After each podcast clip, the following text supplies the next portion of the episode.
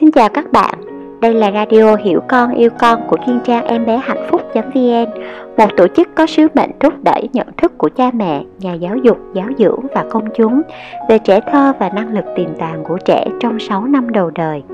Radio Hiểu Con Yêu Con là một kênh radio trả lời các câu hỏi thực tế phát sinh trong những tình huống khó khăn giữa cha mẹ và con cái trong gia đình. Thông qua việc phân tích tình huống và đi theo kim chỉ nam giỏi theo trẻ, chúng tôi giúp phụ huynh thấu hiểu tâm lý đằng sau các hành vi, hoạt động của con trẻ và từ đó yêu thương con theo cách tôn trọng và nhân văn hơn, để mái nhà và cha mẹ sẽ luôn là mái ấm của các con trong suốt cuộc đời. Radio hôm nay sẽ trả lời câu hỏi đầu tiên từ một thính giả ẩn danh 37 tuổi đến từ thành phố Hồ Chí Minh. Câu hỏi: Xin chào em bé hạnh phúc, con gái tôi được 3 tuổi, bé có đi học trường Montessori được gần một năm rồi nghỉ dịch. Bé vui vẻ, hoạt bát, tình cảm nhưng rất dễ khóc, không vừa ý là khóc. Mọi người trong gia đình đều cố gắng bình tĩnh giải thích rằng nếu con muốn ba mẹ làm gì thì con cứ nói. Con khóc lên, vừa khóc vừa nói thì ba mẹ sẽ không nghe được, cũng không giúp con được. Lúc đó thì bé nín ngay, nhưng lần khác bé vẫn sẽ khóc. Xin cảm ơn nhiều ạ. À. Câu trả lời Chào bạn, qua câu hỏi của bạn, em bé hạnh phúc thấy rằng gia đình đang cảm thấy không hài lòng với việc trẻ khóc. Chính vì kỳ vọng là em bé của mình ít khóc, ngoan, nghe lời đã khiến chúng ta rất thất vọng và đôi khi bức bối khi nghe tiếng khóc của trẻ, đặc biệt là khi chúng ta đã cố gắng bình tĩnh và giải thích mà trẻ vẫn khóc. Có lẽ trẻ có một kiểu lý luận nào đó mà chúng ta không hiểu được, dường như trẻ tư duy không giống cách của người lớn tư duy và thực sự là đúng như vậy. Trẻ dưới 6 tuổi đang xây dựng tất cả các năng lực tâm lý của con người và bởi vì là đang nên tất cả mọi thứ đều là công trình gian dở. Do đó chắc chắn là trẻ sẽ không suy nghĩ và ghi nhớ, suy luận theo cách người lớn làm.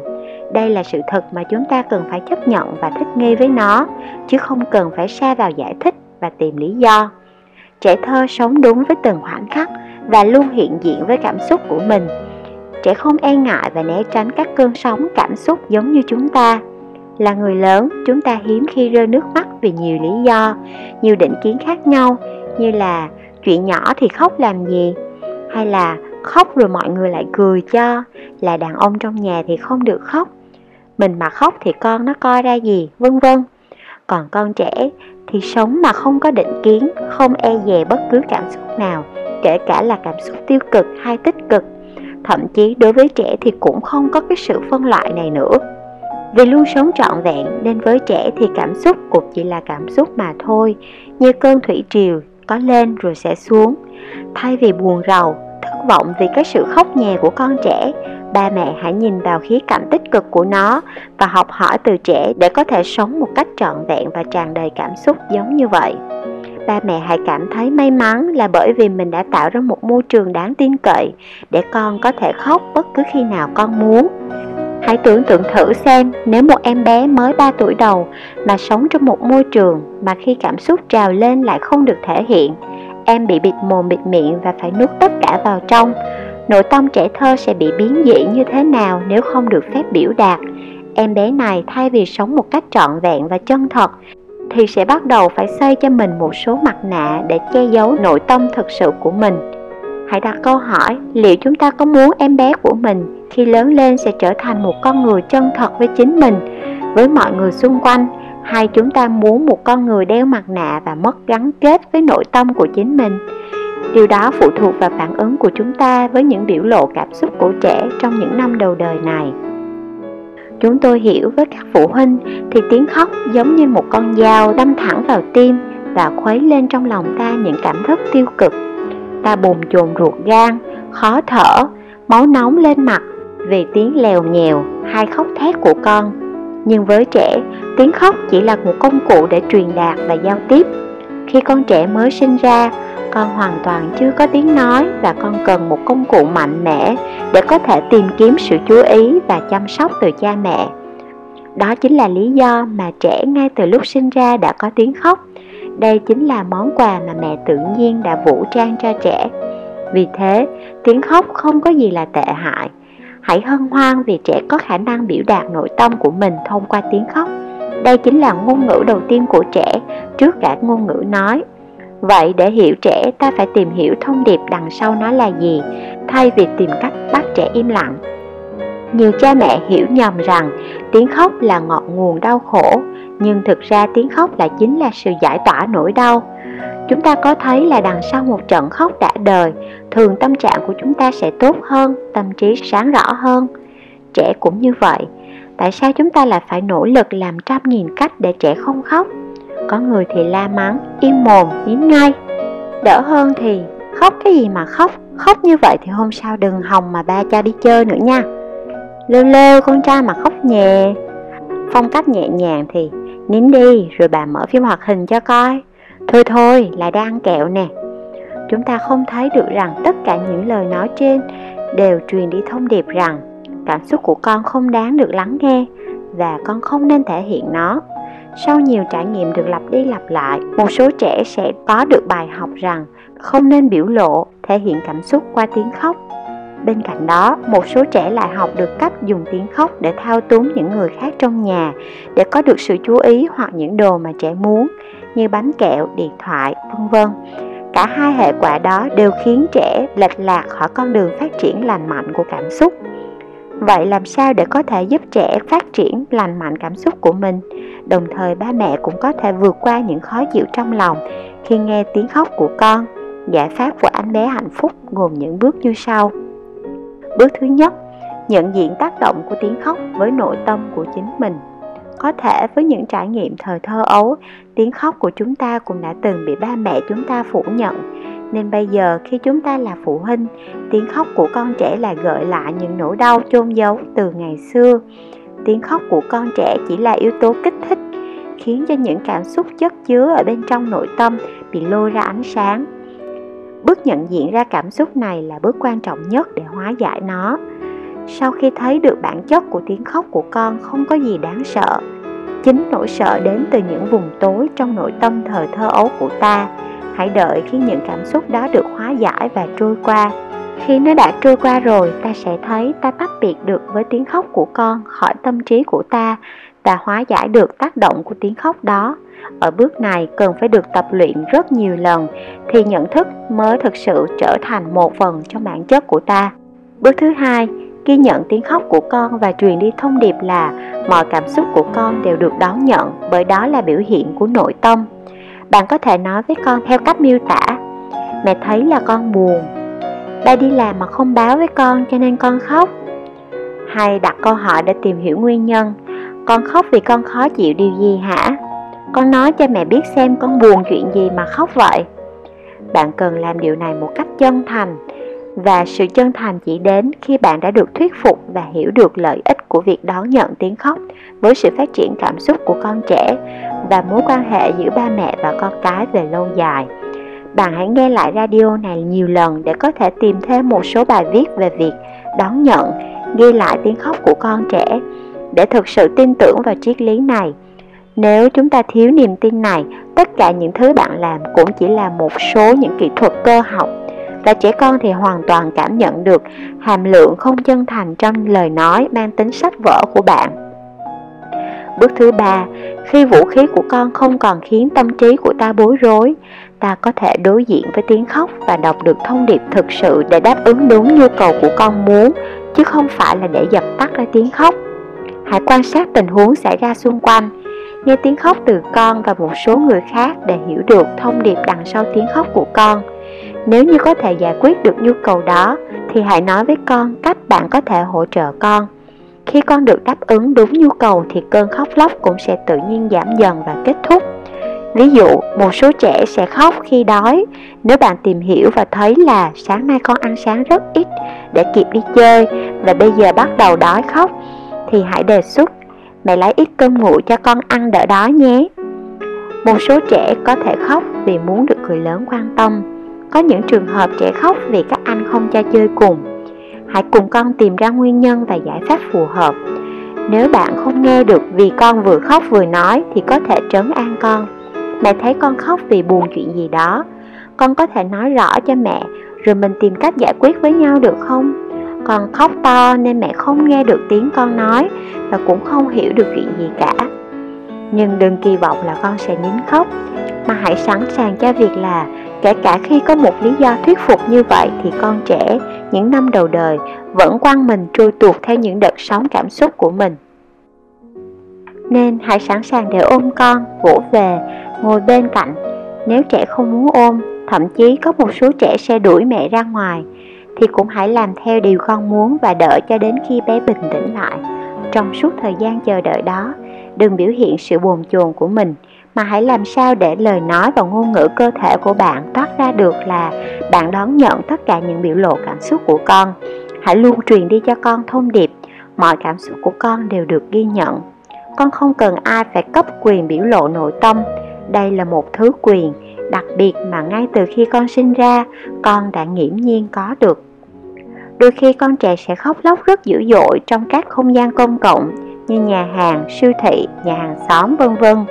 Trong những trường hợp đó, đừng để sự có mặt của những người xung quanh ảnh hưởng đến khả năng thấu hiểu và chấp nhận tiếng khóc của bạn. Những người bên ngoài cũng chỉ là ở bên ngoài, và trẻ thì mới thật sự là con cái, người thân yêu mà ta đang chăm sóc dưỡng dục. Tuy nhiên, bên cạnh việc thể hiện sự ghi nhận cảm xúc của con, trong một số trường hợp, nếu như việc bé khóc thực sự làm phiền nghiêm trọng đến những người có mặt trong không gian đó, thì bạn có thể tách bé ra khỏi chỗ đó. Hãy thông báo và giải thích cho bé việc bạn cần làm trước. Ví dụ, nhà cô ba đang có em bé nhỏ đang ngủ, mẹ sẽ cần đưa con sang phòng bên cạnh và đóng cửa để giữ yên tĩnh cho em. Mẹ sẽ ở cùng con ở đó. Hoặc khi bé đang khóc ở lối đi, ta có thể nói, mẹ phải di chuyển con lại chỗ hành lang bên kia để mọi người có lối đi lại khi nào con khóc xong rồi thì mình gọi xe rồi về với nhau đây là những tình huống mà bé không có sự lựa chọn nên ta thông báo nhưng sẽ không đặt câu hỏi có hay không và không cho quyền lựa chọn cho bé. Những hướng dẫn này truyền đi thông điệp rằng mặc dù cảm xúc của con luôn được chấp nhận nhưng nếu như cách thể hiện của nó làm ảnh hưởng đến người khác thì mình sẽ cần di chuyển đến chỗ khác để sự thể hiện của mình không làm phiền đến công việc của mọi người. Khi trẻ lớn dần lên và năng lực ngôn ngữ ngày càng tốt, bạn hãy chỉ cho trẻ những cách để thể hiện cảm xúc hoặc giải quyết các vấn đề bằng lời nói. Ví dụ, khi một trẻ khác giật đồ chơi thì mình hướng dẫn con đòi lại đồ chơi bằng cách nói đây là đồ chơi mà mình đang dùng, bạn cần trả lại cho mình.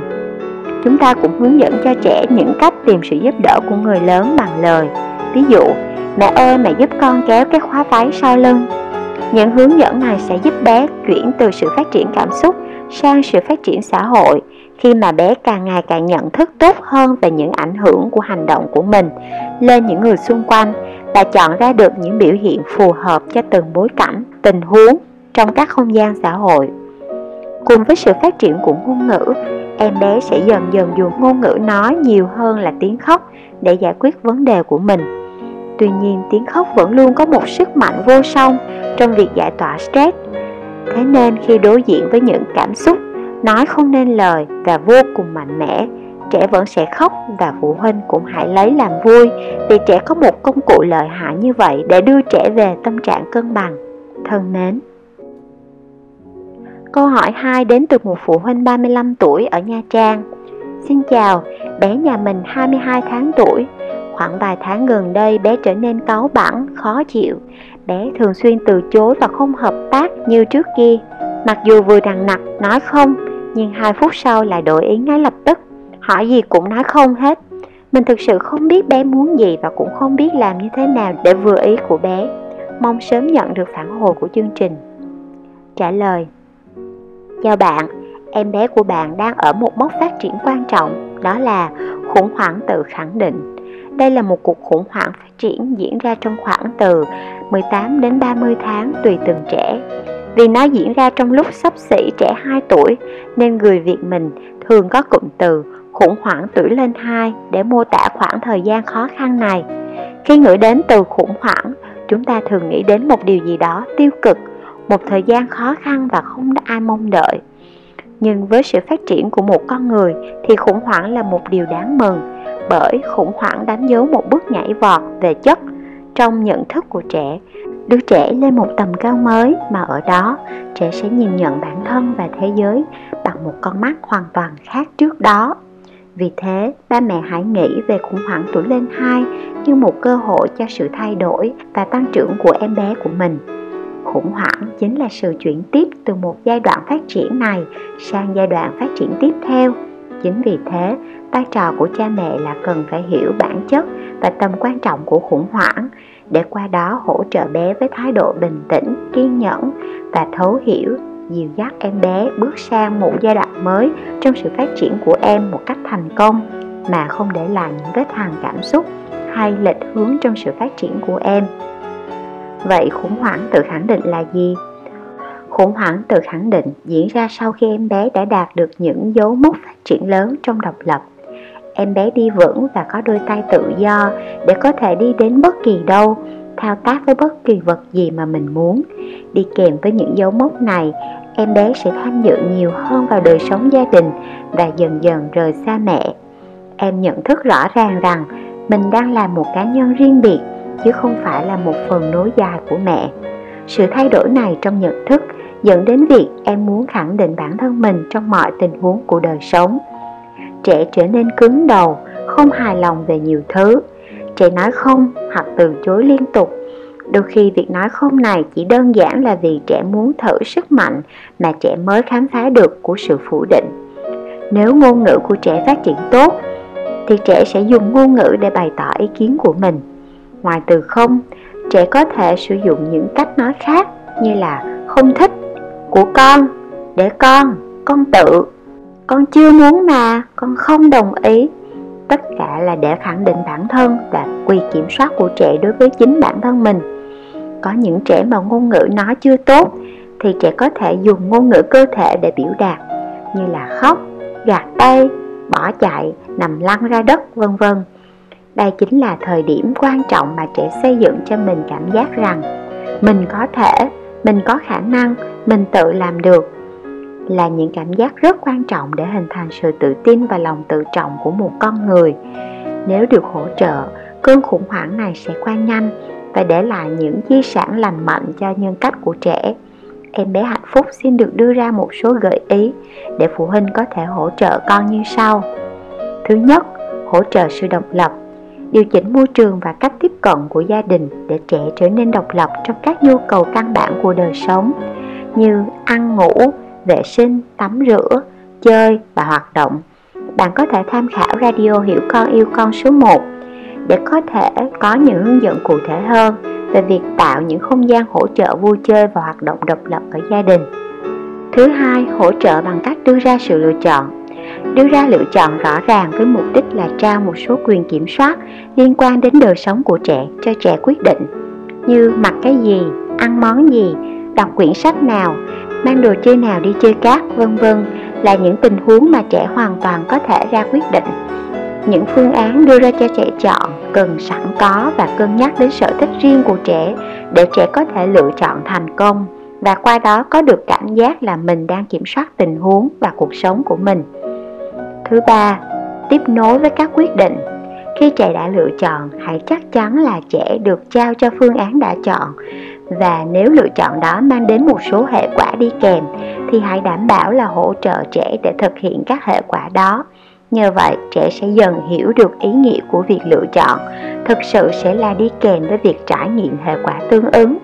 Bạn hãy nghe thêm radio Hiểu Con Yêu Con số 3 để có thể thêm hướng dẫn về việc đưa ra hệ quả tương ứng với trẻ và hỗ trợ trẻ thực hiện hệ quả nhé. Thứ tư, nói không với câu hỏi có không. Thay vì cuộc dùng câu hỏi có không, hãy đưa ra các câu hỏi mà có hai sự lựa chọn. Đặc biệt trong các tình huống mà chúng ta không muốn trẻ từ chối. Ví dụ trong việc đi vệ sinh thay vì nói với trẻ giờ mình sẽ đi công viên với nhau con có muốn đi tiểu trước khi đi không? Hãy chuyển sang cách nói bây giờ mình đi với mẹ nào mình đi vệ sinh vào đây. Hoặc là mình sẽ đi vệ sinh để sẵn sàng cho đi công viên con muốn tự đi hay con muốn mẹ dắt con vào nhà vệ sinh Việc cho trẻ lựa chọn và tôn trọng sự lựa chọn là một trong những kỹ thuật quan trọng để trao sức mạnh cho con và giúp con có cảm giác kiểm soát được cuộc sống của mình. Ra quyết định và lựa chọn là một trong những năng lực quan trọng mà chúng ta sẽ sử dụng từng giây, từng phút trong suốt cuộc đời.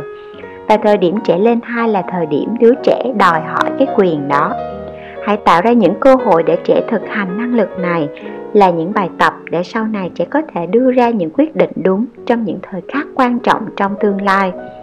Và không chỉ là đưa ra quyết định đúng đắn, mà quan trọng hơn là chịu trách nhiệm cho những lựa chọn và quyết định của riêng mình. Những hỗ trợ này sẽ giúp con trẻ vượt qua được những căng thẳng trong thời gian khủng hoảng và đồng thời cũng là nền tảng để trẻ xây dựng sự tự kỷ luật của trẻ. Bạn có thể đọc thêm về bài viết Cùng con vượt qua khủng hoảng trên website em bé hạnh phúc.vn để hiểu thêm về những khủng hoảng phát triển khác nhau trong giai đoạn từ 0 đến 3 tuổi. Mong rằng những chia sẻ của em bé hạnh phúc sẽ giúp gia đình tìm được cách tiếp cận con phù hợp để đồng điệu với em bé đang trong khủng hoảng của mình. Hãy tưởng tượng nếu người lớn chúng ta cũng đang trải qua khủng hoảng, điều chúng ta muốn có được từ những người xung quanh là gì?